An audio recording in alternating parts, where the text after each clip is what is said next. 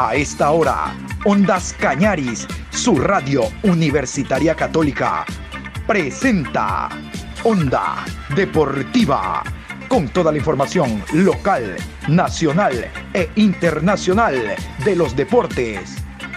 Comenzamos.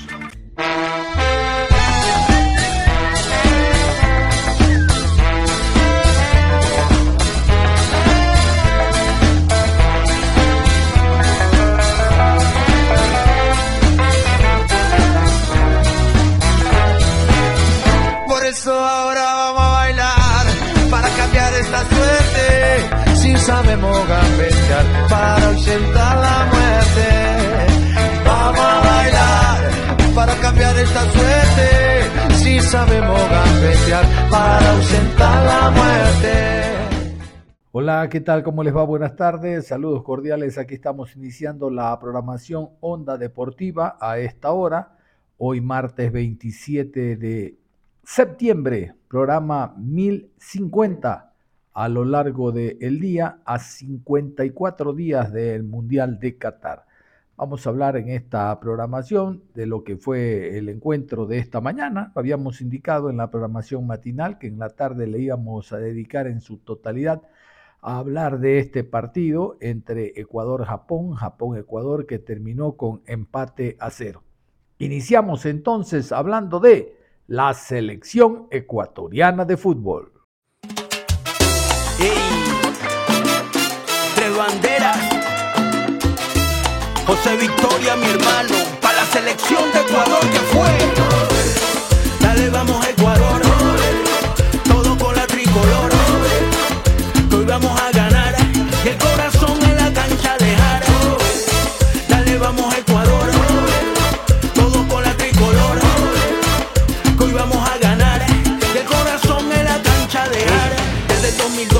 2002 la cosa ya no es igual. Japón y Corea, nuestro primer mundial. Dime, ¿cómo olvidar ese momento de gloria? Gol de Caviedes y hacíamos historia. Ahora el planeta nos ve diferente, que somos harta yuca potente. Vámonos de frente, ponte la amarilla valiente. Levanta tu bandera, se siente, el país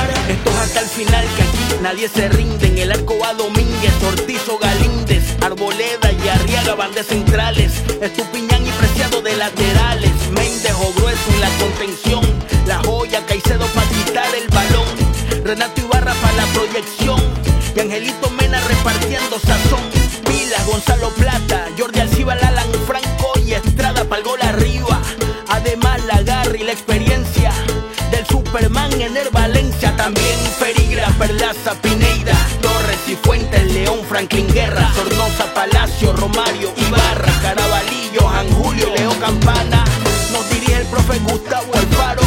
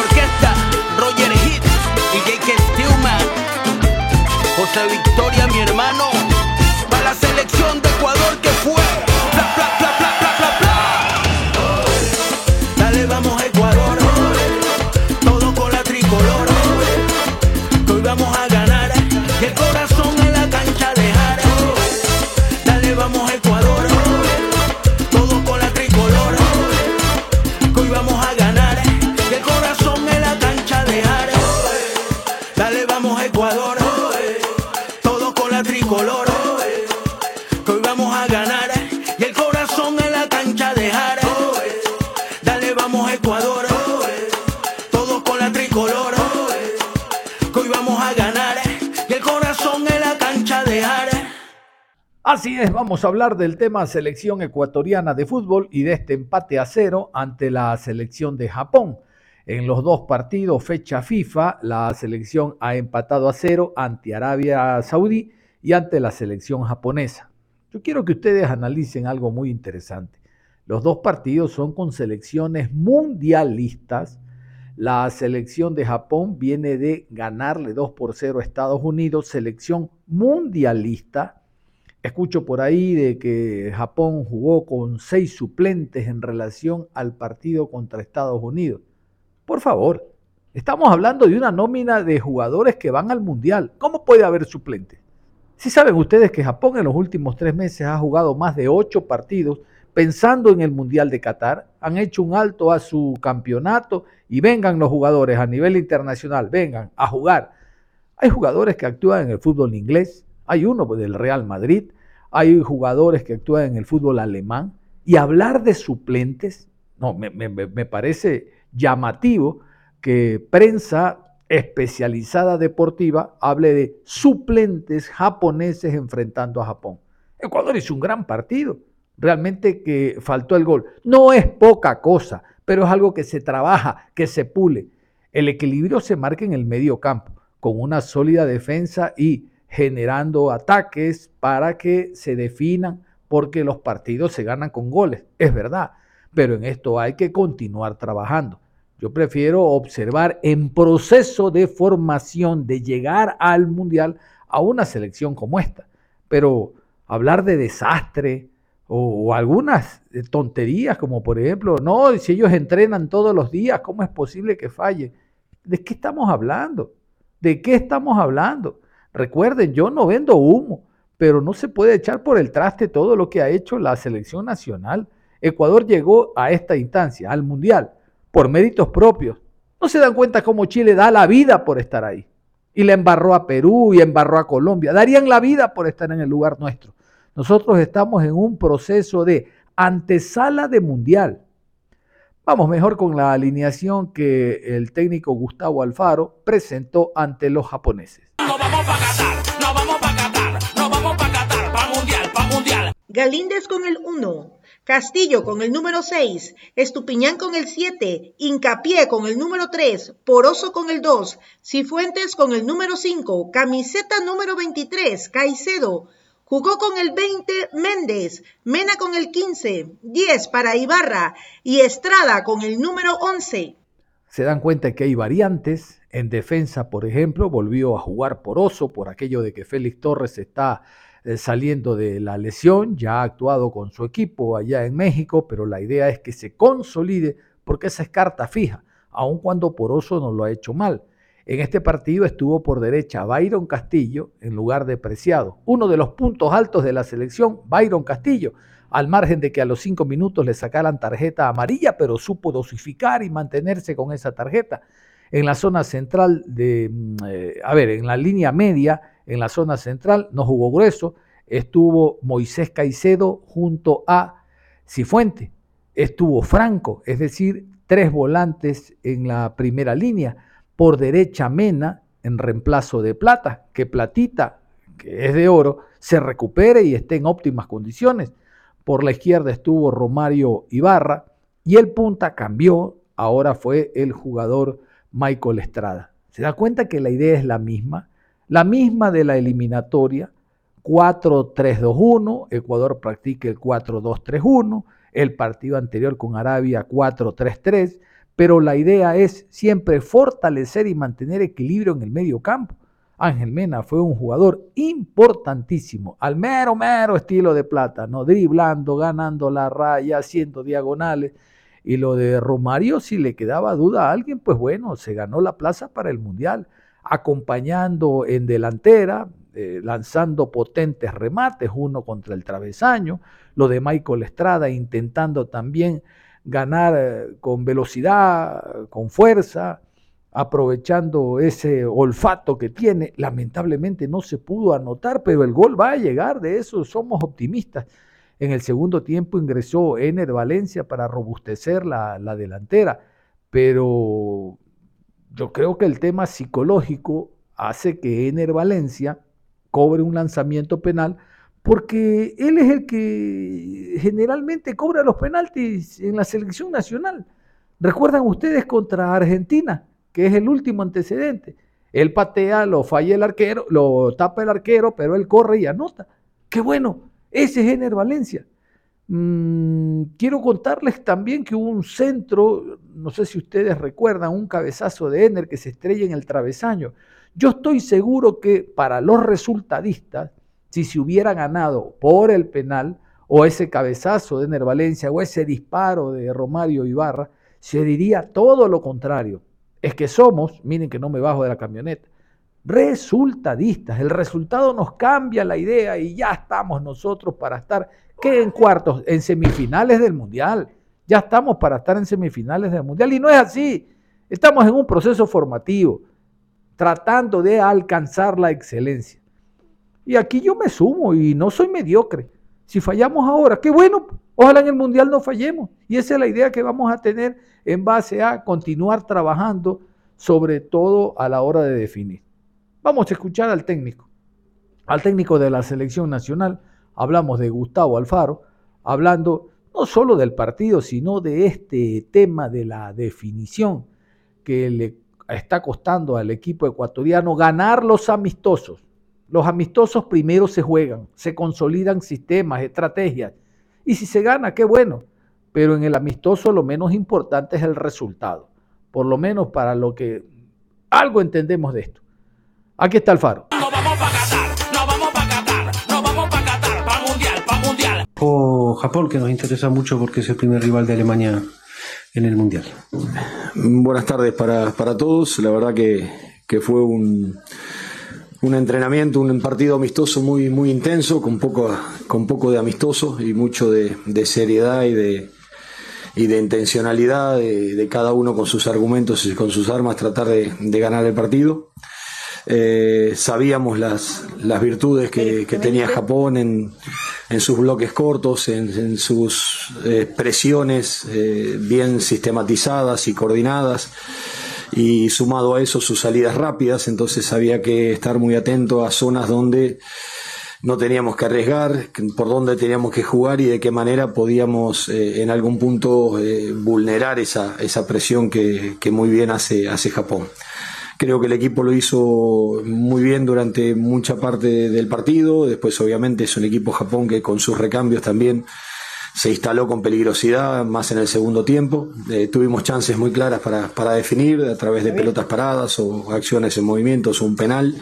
No se pudo concretar, pero creo que fue un, un muy buen ensayo tanto para Japón como para nosotros. Eh, a Japón lo veo un equipo muy, muy equilibrado, muy ordenado muy físico, con, con ideas muy claras y muy acabadas de, de, lo que debe hacer y cómo debe hacerlo. Y por eso creo que son esa clase de partidos donde el que acierta gana o el que se equivoca pierde. Y, bueno, los dos tuvimos aciertos y errores, pero no pudimos concretar en la red de enfrente y por eso terminó 0 a 0. Pero creo que tanto para Japón como para nosotros nos deja muy buenas conclusiones para, para adelante, para lo que pretendemos llegar a la Copa del Mundo. Eh, uno en la previa veía esa estructura de tres y la realidad es que si Fuentes jugó mucho más arriba, quisiera que tal vez describa el rol, por qué utilizarlo ahí y si esa explicación tiene que ver con Japón hoy o es algo que usted realmente ve potable para el arranque de la Copa del Mundo. Y considerando que falta tan poco, quería preguntarle del 11 titular que usted proyecta para el debut con Qatar, ¿cuántos futbolistas cree que ya tiene claro van a, van a saltar al campo? Eh, ¿Qué tal? Buenas tardes. Eh, sí, lo hablábamos el otro día en la conferencia post partido que, analizábamos de, equipos que utilizaban la amplitud del campo para poder atacar y yo te decía para este partido la disposición nuestra va a ser distinta a la que va a la que habíamos utilizado en la anterior porque son pruebas que uno va haciendo eh, en función de, de entender porque cada partido tiene obviamente el táctica, la táctica es el parado de un equipo en la cancha y la estrategia es por donde uno quiere ir. Y nosotros sentíamos que si le había pasado a Estados Unidos el otro día, si Estados Unidos le, planteó un, centro del campo con tres hombres y nunca pudo encontrar las líneas para cortar las líneas de pase y Japón encontró en, la organización de, su juego todo el juego interno. Entonces nosotros entendíamos de que había que cerrarle a Japón los caminos por adentro, obligarlo a ir por afuera porque ahí pierde eh, preponderancia su juego y sí necesitábamos una, una línea media que flote a la espalda de los dos volantes, porque Japón tiene dos bloques muy, muy claros en la manera de presionar. Presiona con seis hombres en campo contrario, los cuatro de arriba más los dos internos, y quedan con cuatro achicando en el fondo. Entonces, si nosotros poníamos a un jugador de, flotando detrás de esos dos volantes centrales y rompíamos la presión, demostraba que la presión se rompía con toques de primera o en dos tiempos, Ahí lo podíamos encontrar a José Cifuentes como para hacer la pausa que nosotros necesitábamos en la organización de juego en la zona de tres cuartos. Eso nos permitía después terminar ataques por derecha o por izquierda. Y creo que eso lo, lo, interpretaron y lo hicieron muy bien. Y después había que mejorar el tema de las pelotas paradas, creo que lo mejoramos. Eh, tuvimos chances muy claras por esa vía también. Y, y bueno, en función de eso, por eso yo vi una, si se quiere, una evolución estratégica del planteo del partido con respecto al partido de Arabia, donde había una idea mucho más acabada de lo que queríamos hacer y cómo lo queríamos hacer. Con respecto a la Copa del Mundo, yo lo que espero que en estos 54 días que quedan no se me lesione ningún jugador, que yo tenga todos los jugadores disponibles. Hoy no pude arriesgarlo, no quería arriesgarlo a Gonzalo Plata no quería arriesgarlo a Alan Franco con, una problemática de eventualmente de lesiones que puedan llegar a tener y que se pierdan a lo mejor si tenían una lesión muscular 20 días de los 54 que quedan. Y en el Mundial eso no va a pasar y ahí es donde nosotros sentimos que ese nivel de recambio que necesitaríamos tener para forzar el partido, cambiar el destino de un partido, hoy de pronto eh, se vio mermado por, por jugadores importantes que por ahí no los teníamos en, en este caso. Pero más allá de eso, yo creo que eh, fue una muy linda prueba, fue una demostración de que los jugadores quieren estar, que quieren ser parte de esa lista de 26 y que después eh, evaluaremos, evaluaremos cuál es la mejor manera, cómo llegan, quién llega mejor. Eh, hoy hubo una buena prestación de, Estrada en su movilidad en todo el frente de ataque, sosteniendo pelotas, obligando a la defensa. yo creo que también es un aporte importante en ese aspecto, así que todos los jugadores que quieran sumarse están, tienen las puertas abiertas y nosotros vamos a dedicarnos a evaluar de la mejor manera para después, en función del plantel que tengamos, definir cuál es la forma en que vamos a elegir para jugar. Y vamos a escuchar también al jugador Ángel Mena. Lo de Ángel Mena es interesante, van a escucharlo. Ángel Mena fue compañero de Ener en el MLE. Ángel Mena fue compañero de liga, de liga, de liga profesional, moviéndose de la MX, ¿no? Mena en un equipo, Ener en otro, Mena en Cruz Azul, eh, Ener en Tigres, después Mena en el León. Pero él lo apoya a su amigo y le dice que tranquilidad, que esto va a salir. Reitero, el tema psicológico creo que le está pesando a Ener. La falta no fue contra él, fue contra Michael Estrada. Él la pidió porque ha de ser el cobrador designado. Y nada más. Pero con comentarios negativos a la distancia no ayudamos en nada a la selección, en nada, en absolutamente nada. Ahora me salen expertos en lanzamientos penal, penaltis, expertos en definición. ¿Tú qué has jugado? Por Dios. Ángel Mena, delantero de la selección o extremo, hablando de lo que fue este partido.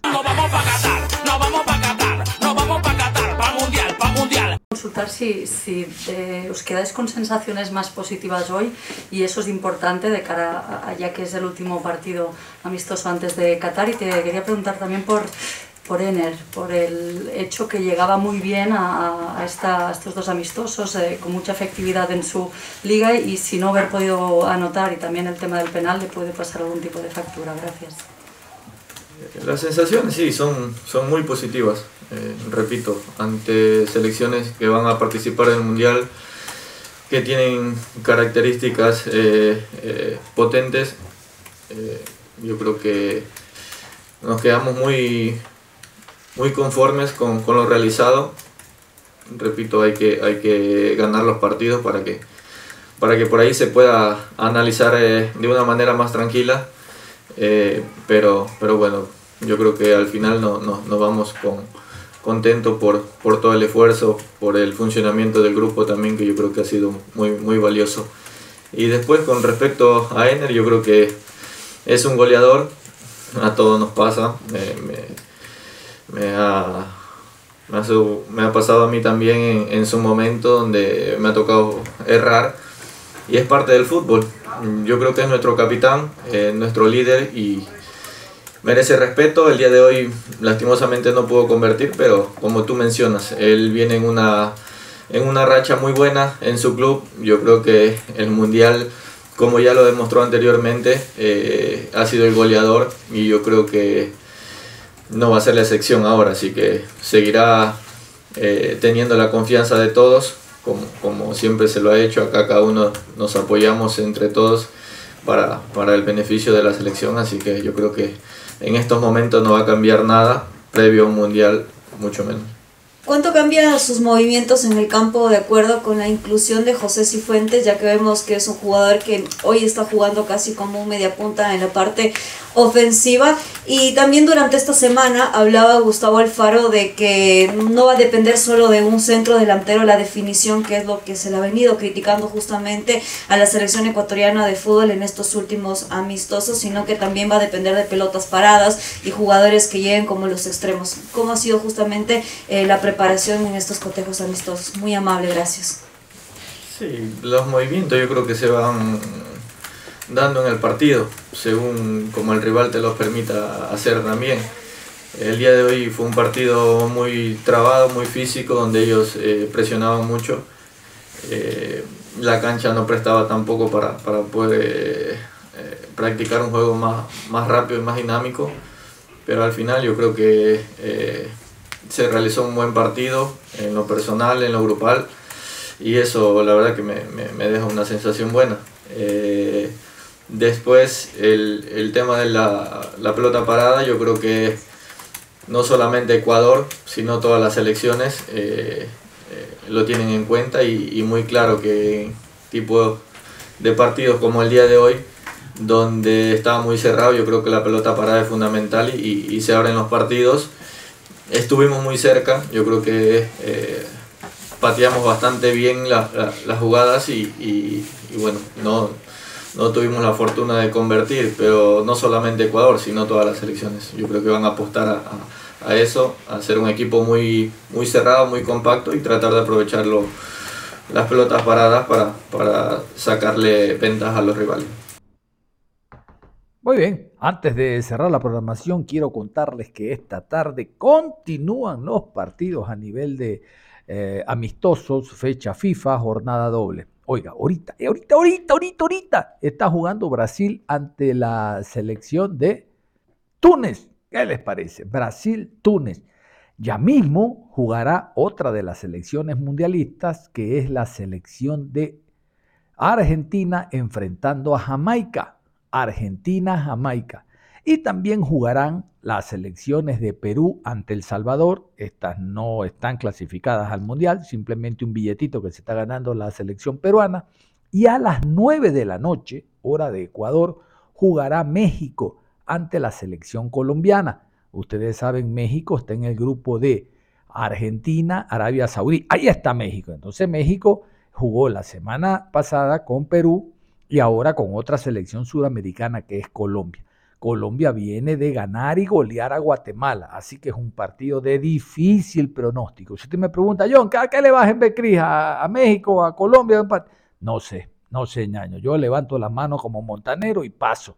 No sabría decirle. El partido es en territorio norteamericano, donde hay una gran cantidad de mexicanos, pero el hincha apoya y no juega al fútbol, ustedes saben, ¿no? La idea del Tata Martino es alcanzar el nivel necesario como para llegar al Mundial. Recuerden que el partido anterior se definió ya en el minuto casi 90 con gol del Chucky Lozano, ¿se acuerda? Cerrando, cerrando el partido. Colombia no tuvo mayor inconveniente para derrotar a Guatemala. Este es uno de los partidos recomendados, porque el Jamaica-Argentina, ya saben ustedes quién va a ganar, ¿no? Ya saben ustedes algo similar a lo que hizo Argentina la semana anterior, ganando y goleando a Honduras 3 por 0. Ahora todas las cartas están hacia la selección de eh, Leonel Scaloni. Y lo de Perú simplemente es que el técnico Reynoso termine de conocer el plantel, ahora con una selección de menos potencia como la de El Salvador, que también está intentando por ahí juntarse y ver lo que ocurre en lo que resta del año y el próximo a nivel de CONCACAF. Bueno, yo cierro la programación deportiva a esta hora de la tarde, invitándolos como siempre a que continúen en sintonía de Ondas Cañares. Si sabemos ahuyentar la muerte.